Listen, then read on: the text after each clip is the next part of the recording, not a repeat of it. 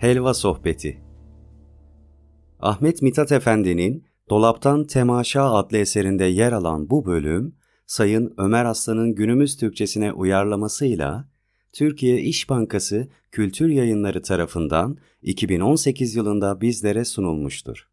Balat Mahallesi'nin yukarı taraflarında Kesmekaya denilen civarda esnaftan bir zat helva sohbeti yapmaya karar vermişti. Malumdur ki eski zamanlarda kış gecelerinde helva sohbetleri yapılırdı. Ne yapsınlar? O zamanlar balolar, tiyatrolar, suareler bilinir değildi ki. Kıraathaneler falan da yoktu. Mahalle kahvelerinde uzun kış gecelerinin bir miktarını geçirebilmek ise her yiğidin kârı sayılabilir mi?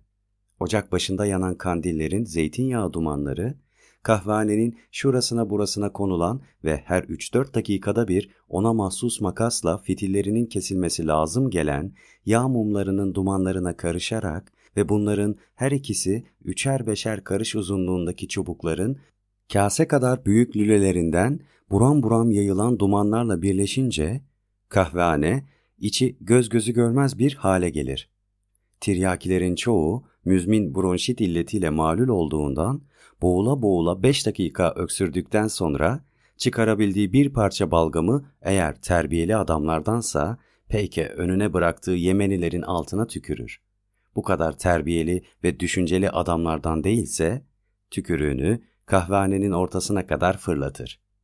Afyon yiyenler, esrar çekenler birer tarafta uyuklayıp sayıklarlar. Battal Gazi, Hamza Name gibi bir kitap okutarak dinlemek suretiyle eğlenmek lazım gelse kitabı okumaya yeltenmiş olan okuyucu heceleye heceleye, kekeleye kekeleye yine bir türlü söktürüp çıkartamadığı yerlerde zihni, gözü açık insanların canlarını sıkar. Bazı bazı saz çalıp şiirler okuyan aşık namlı tavuk pazarlıların dinlenmek istense bin naz ve tenezzül etmemecesine gururlanmalardan sonra avazları çıktığı kadar haykırarak okudukları şeylerden zerre kadar irfanı olanlar keyif almak şöyle dursun, bunu kendileri için en büyük işkence addederler.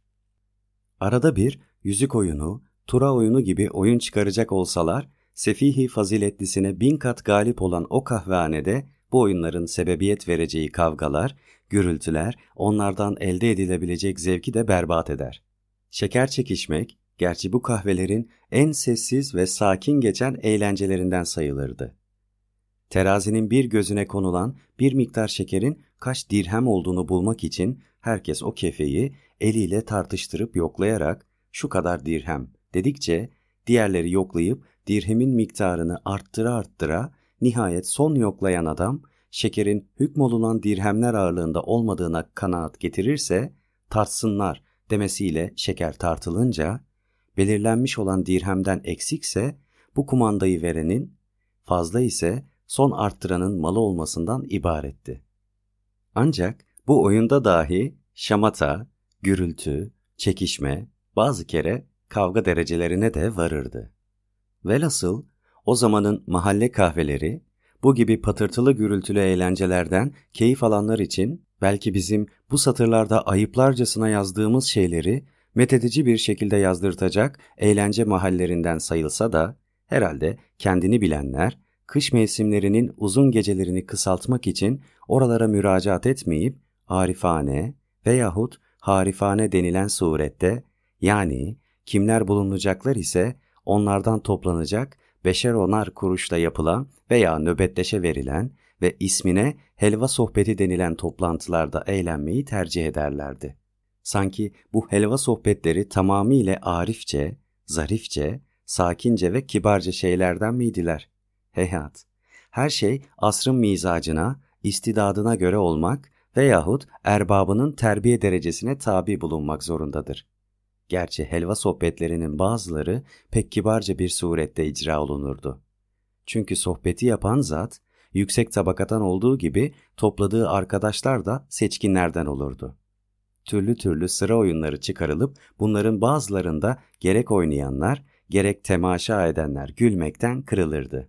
Herkes kendi evinde akşam yemeğini yedikten sonra sohbet maline gitmiş olduğu halde gecenin saat 12'lerine, birlerine kadar eğlenildiğinden ve o zamanlar herkes evinde akşam namazından evvel yemek yemeyi alışkanlık edindiğinden, sohbetin sonlarında karınları acıkan dostlara, şimdiki alafranga buluşmalarda supe denilen gece yemeği çekildiği gibi donmuş bir hindi veya ona benzer bir et ve lahana yapraklarına sarılmış bir yalancı dolma veya buna benzer bir yemek ile bir de helvadan ibaret bir gece yemeği verilirdi ki eğer sohbet nöbetleşe yapılıyorsa bundan sonra helva sohbetinin hangi efendi tarafından verileceğini tayin etmek için bir iki okka kadar helvadan yapılmış bir topu varaklayarak, telleyerek, pullayarak, çalgılarla, şarkılarla o zatın önüne koyarlardı. Helva sohbetinin böyle kibar şekilde yapılanına kimin ne diyeceği olabilir. Fakat bunun da bazı rezil şekillerde yapılanları vardı ki onların hatırlanması bile bugünkü günde tüylerimizi ürpertmeye kafidir. Bu rezilce şekillerden birisini yine bize şu olayı anlatan sevgili dostumuz aşağıdaki şekilde nakletmiştir. Devletimizin eski idare şekli olan eyalet yönetim şeklinin vilayet idaresine dönüştürüldüğü esnada ben de memur olarak Edirne'ye gitmiştim. O zaman vali olan zata ahaliden bazıları bir arzuhal takdim ettiler. Bir hayli zamandan beri memleketlerinde helva sohbetlerinin hükümet emriyle yasaklandığından bahsederek yasağın kaldırılmasını talep ettiler. Vali Paşa, herkesin ırz ve namusuyla eğlenmesinin yasak olmaması lazım geleceğini göz önünde bulundurarak ahalinin talebinin yerine getirilmesi tarafında bulunduysa da şu yasağın sebep ve hikmetini anlamak için arzu hali bir kere de şehri mahkemeye havale eyledi. Zira eyalet yönetim sistemi esnasında bu gibi emir ve yasaklar şehri mahkeme siciline kayıt olunurdu. İhtimal ki hala da bu kayıtlara devam olunmaktadır. Zira şehri sicillerimiz bu devletin 3-400 senelik düzenli kayıtları demek olup bunun devam ettirilmemesi esef vericidir. Bir de arzuhal şehri mahkemeye havale olunduğunda yazılan notta ne haber verilirse beğenirsiniz. Meğer bir zaman Edirne şehrinde bir helva sohbeti düzenlenmiş. Dama oyununa gayet meraklı ve bu oyunda maharetli iki adam iddiaya girmişler. Hangisi mağlup olursa galip olan tarafın isteyeceği her şeyi mağlubun yapmaya mecbur olmasına yeminlerle, şartlarla karar verilmiş. Oyuna başlamışlar. Tabi taraflardan birisi mağlup olmuş. Galip gelen, kızını çağır da ziller takarak arkadaşların karşısında oynasın demesin mi? Arkadaşları bu teklifin imkansız olduğunu beyan ederek kabul edilemeyeceğini söylemişlerse de, galip gelen, talebinde ısrar edince, mağlup olan da sözünün eri, dürüst bir adam olduğundan zavallı kızcağızını başı örtülü, sırtı feraceli olduğu halde evinden getirip ziller taktırarak olabildiğince oynar gibi bazı hareketlerde bulundurmuş. Birkaç gece sonra diğer bir sohbette bu iki damacı yine aynı şartla oyuna oturmuşlar. Tesadüf şeytanı bu ya, evvelki galip gelen bu defa mağlup olmuş. Kızının düşürüldüğü rezaletin intikamını teşne olan eski mağlup ve şimdiki galip, öyleyse ben de seni asacağım demiş ve kimse de itiraz edemediğinden hasmını bahçedeki dut ağacına asıvermiş. İşte bu mesele üzerine o zaman Edirne valisi olan zat da bundan sonra helva sohbetlerini yasaklamış. Bu olayı uydurma hikayelerden zannetmeyiniz. Sevgili dostumuz olan zat, bunu Edirne vilayetinin kuruluşu sırasında gerçekleşmiş resmi bir kayıt olarak büyük bir ciddiyetle bize hikaye eyledi. Nazarımızda kendisi de inanılır, gayet namuslu bir adam olduğundan rivayet ve hikayesi bizce kesinlikle doğrudur. Bundan dolayı deriz ki o zamanlar helva sohbetlerinin tamamı uslu ve sakin eğlencelerden olmayıp birçoğu da rezilce bir suretteydi. Hal böyleyken bu kadar iğneden ipliğe tenkide de ne hacet? Maksadımız Yeniçeriliğin mevcut olduğu zamanlardaki eğlencelerin bazı şekillerini anlatmak olduğuna göre anlattığımız ve verdiğimiz detayın bu kadarı yeterli görülsün de hikayemize devam edelim. Ne demiştik? Balat mahallesinin yukarı taraflarında Kesmekaya denilen civarda bir zatın helva sohbeti yapmaya karar vermiş olduğunu söylemiştik değil mi?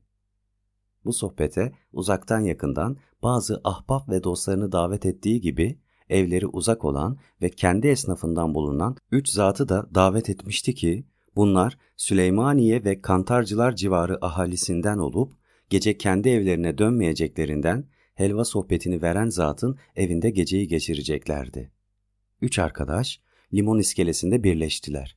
Halbuki bunlar o zamanın akşamcılarındandı. Akşamcının ne demek olduğunu bilirsiniz ya, içki müptelası olanlar evlerinde çolukları çocukları arasında içki içmekten utanır ve ziflenecekleri birkaç kadehin içildiğini ev halkının görmesinin terbiyelerine halel getireceğini düşünürlerdi. Hakları da yok mudur? Bu yüzden akşamları birkaç kadeh çakıştırmak mecburiyetinde bulunanlar kendi mahallelerine yakın olan meyhanelerden birine ya dükkanı kapadıktan veyahut mesaiden çıktıktan sonra gidip apostol veya artinin hazırlamış olduğu ala mezelerle nargileleri, çubukları tellendirerek çakıştırırlardı da akşam namazından sonraya kalmamak üzere güya namazdan çıkmışlar da evlerine gelmişler gibi yine evlerine nispeten vakitlice giderlerdi.